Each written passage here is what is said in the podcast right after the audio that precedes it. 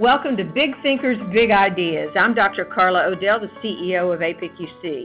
And in this series, I get to interview some of the most interesting people in the world.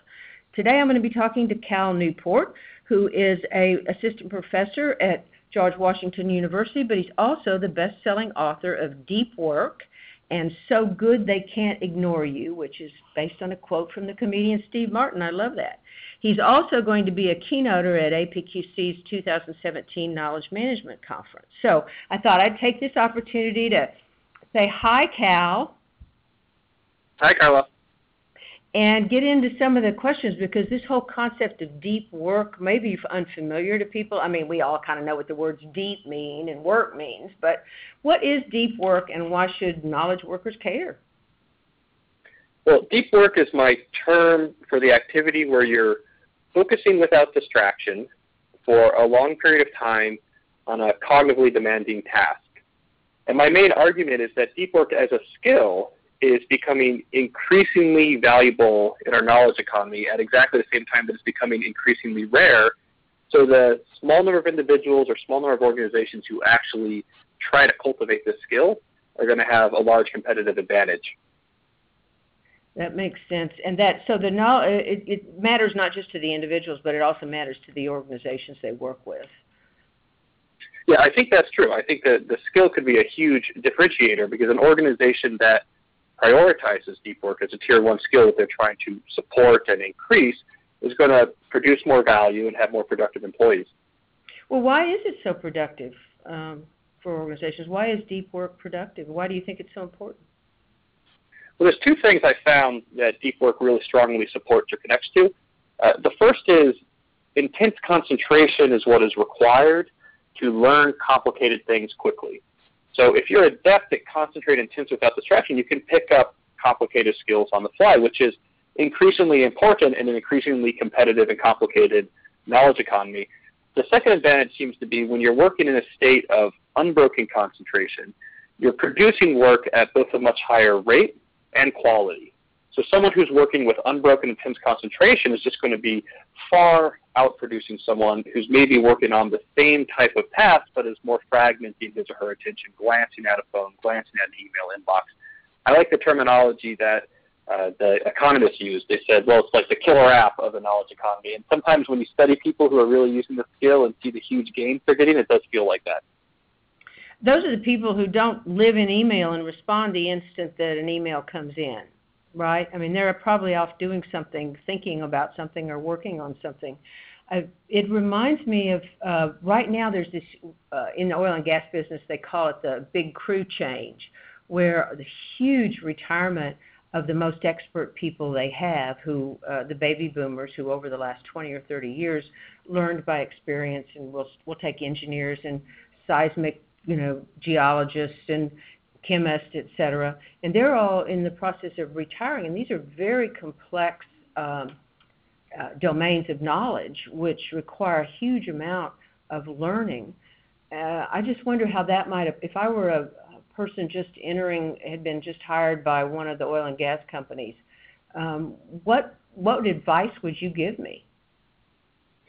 Well, I would, if I was a CEO of one of these oil and gas companies, I'd be worried about this too. Because if you're bringing in a, a new generation of workers who, due to new technologies, are more fragmented in their intention than anyone else who's come before, I would worry: is this new generation going to be able to pick up on the complex skills and systems and ideas that are necessary to keep this complex industry going? Because we know it's unbroken concentration that helps you pick things up quickly. So if I was running one of these companies, this would be at the top of my list of new employee training. It would be at the top of the, the meeting agenda every time I met with the head of HR or my COO was how can we inculcate in our employees a respect for the ability to concentrate? How do we build a culture that is going to allow people to put aside time to concentrate intensely? How can we help people train and develop that? So the sort of general answer here would be this is exactly the type of knowledge work case study in which you see skills like deep work are becoming suddenly much more important. On a on a tiny scale, you see that at some companies who will declare an email-free Friday, except for customers, or something that uh, you know, or a, a, a meeting-free Wednesday. so that people have some time to uh, to work and to think on things. But this brings me to the other issue. A lot of what we do in organizations, uh, let's leave social media aside for a second.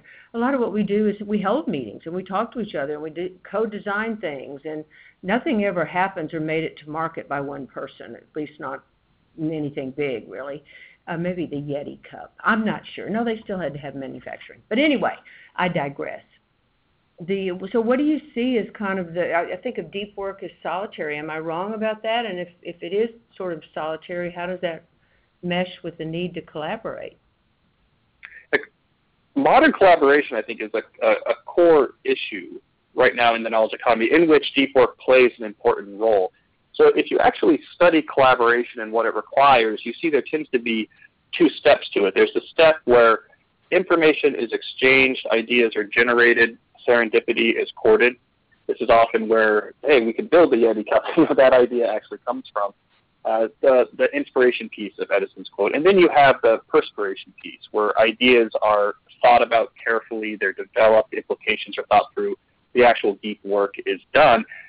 Both of these pieces are important, and they both, I think, need to be protected. So I think a great model for it is the great innovation factories we saw at the early 20th century, like Bell Labs' Murray Hill campus or MIT's Building 20. These were places that were famous for collaboratively producing cross-disciplinary, world-changing innovations. But if you go back and actually study how they ran these organizations, you saw they really depended on what I call a hub and spoke architecture. So you had spokes, which in the case of, say, Bell Labs was just quiet soundproof offices in which you could sit with your whiteboard and, and work through the implications of something hard or think about something hard. And then you had hubs where all these spokes were connected to. So at the Bell Labs campus, they put all the departments in one big building that shared one massive hallway so that you had structured periods of interaction where serendipity could be courted, ideas could be had, things could be bounced around. And so you go back and forth. You have structured periods for I'm um, talking, I'm planning, I'm thinking, I'm brainstorming, and then you have structured periods for let's take the result of that and do the deep thinking needed to transform a spark into an actual fire. And something I'm worried about now in our economy is that we put too much emphasis, especially in modern tech companies, on just the spark inspiration part. And, and that's all that's emphasized. Let's have a giant open office where at all points all people can constantly run into each other and talk to each other and share ideas. And if you don't have both parts, you don't have the hub and the spoke, you're not going to get the same result. So, I mean, I think we need a more nuanced conversation about the role of collaboration in producing big ideas, bringing complicated things to market, or having innovation. Yeah, and it, whether that's a virtual hub and spoke, uh, you know, uh, or a physical one, if you happen to be lucky enough to be co-located, I, I couldn't agree with you more. Because you see a lot of this now, where maybe it's a spread out company. You put everyone on a Slack or related instant messenger channel, and say just let's just let this chat go all day. Of a, it's an open party line. Everyone's on it. You need to be a part of it. We're going to think, ironically, that you're slacking if you're not using Slack, and it creates a virtual culture in which it's all just the, the collaboration, the communication, the serendipity. So it, it, it's very easy to fall into that trap of just doing the one side, whether you're in a classical building or you're spread out around the world. Yeah one of the things that an inbox gives you that for good or for ill that you don't get on Slack is that an inbox you get that little shot of dopamine every time you empty an email. And I'm not sure you get that on Slack every time you respond. That's the bad part. That's why email it, cleaning out your inbox can uh, give you the illusion that you're actually working.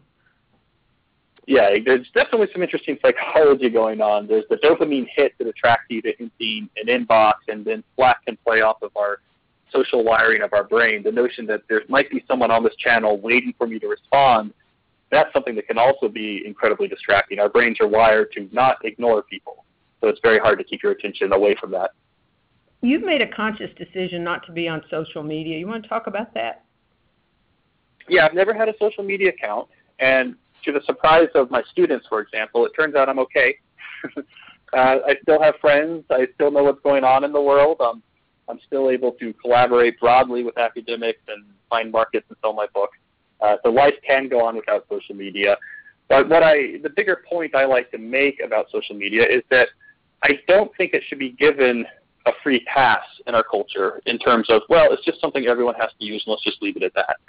I think we should have more critical thinking about who uses it and who doesn't. In other words, what I want people to do is to step back and say, let me really think carefully about the benefits I would get out of different social media services in my particular professional setting and in my particular personal life setting. And let me think honestly about the cost.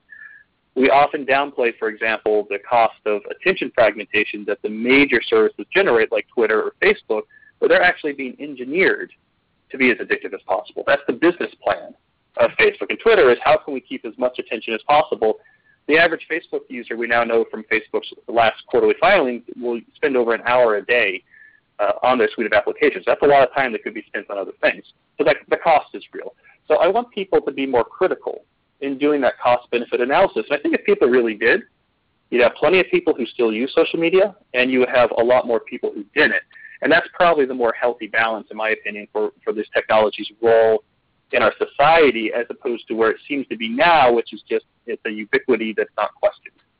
I think that's a great exercise for individuals and for uh, people who are knowledge management professionals to think through with their team, which is what exactly is the balance that we want to promote in our organization, and can we be conscious, explicit, and uh, eloquent with people about that? Uh, I think it would make a huge difference. People often complain they don't know which application am I supposed to use for what. You know, that itself is a, a time suck. But I yeah, think exactly. Yeah, that'd be something we could do. What else could we do? I mean, you have you have four rules of deep work that I think apply to individuals and to groups. Could you talk to us just a little bit about that? I know you're going to talk more about it at the conference, but just kind of run through those for our listeners. Sure. Me, I'll give you the high-level summary of them, and then we can we can of course dive in if, if any sound particularly interesting.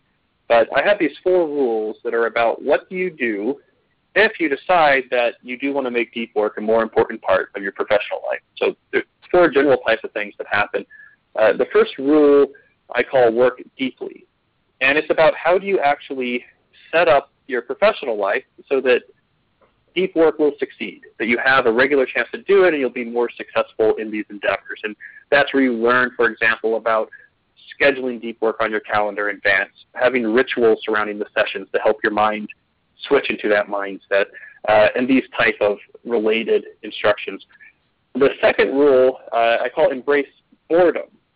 And this is really about cognitive fitness. So deep work is cognitively demanding. And if you train your mind to be prepared for deep work and well suited for deep work, you will get a lot more out of sessions of intense concentration than if you don't. So in Embrace Boredom, I talk a lot about how do you prepare your mind to do intense concentration in much the same way if you wanted to do some sort of intense athletic activity. Like run a triathlon, you would want to know, well, what, what should I be eating? What sort of exercising should I be doing? What sort of training should I be doing? That's as important for deep work as it is for athletic activity. So that's where we talk a lot about, for example, breaking an addiction you might have to getting a quick hit of distraction every time you're bored, building more comfort with boredom, doing some exercises with your brain to, to push further and further how comfortable it is, concentrating how deeply it can concentrate.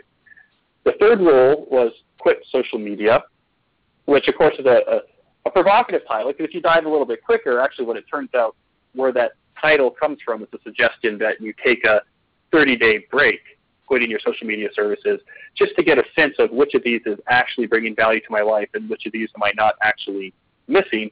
But the broader message of that rule is what we were just talking about. You need to do as a knowledge worker much more critical cost benefit analysis of any tool in your life that can lay claim to your time and attention. Your brain is your tool. And so you need to be careful about what you allow to have access to your brain. So it's a lot about how do I do that cost benefit analysis in a realistic way? And the final rule I suggest for people interested in deep work, I call drain the shallows. And this is about making sure you take off your plate unnecessary busy work, stuff that is going to eat up your time and not leave you enough left over to do the deep, concentrated stuff that produces real value. And then to take the busy type work or non-deep work to remain to be much more efficient or intentional and mindful about it so that you keep it tamed so that your day doesn't just spiral into handling the non-deep and, and preventing you from actually doing the sort of deep thinking that creates the new thing, the next big idea, the, the new skill, the things that are actually going to, to push your career forward. Because as I like to say, it's the non-deep work that maybe keeps you from getting fired, but it's the deep work that gets you promoted. It's the stuff that really matters. Yeah, and if what you're trying to do is is promote results in your organization and you're in a KM role, this is a chance to make a difference, a really big difference in people, the quality of people's lives. Had a, just a couple of thoughts on those. You know, I'm, I'm a big fan, but one of them on embracing boredom and the practice around that. I think that is really important. You know, you can strengthen your willpower muscle, you can strengthen your ability to withstand tedium.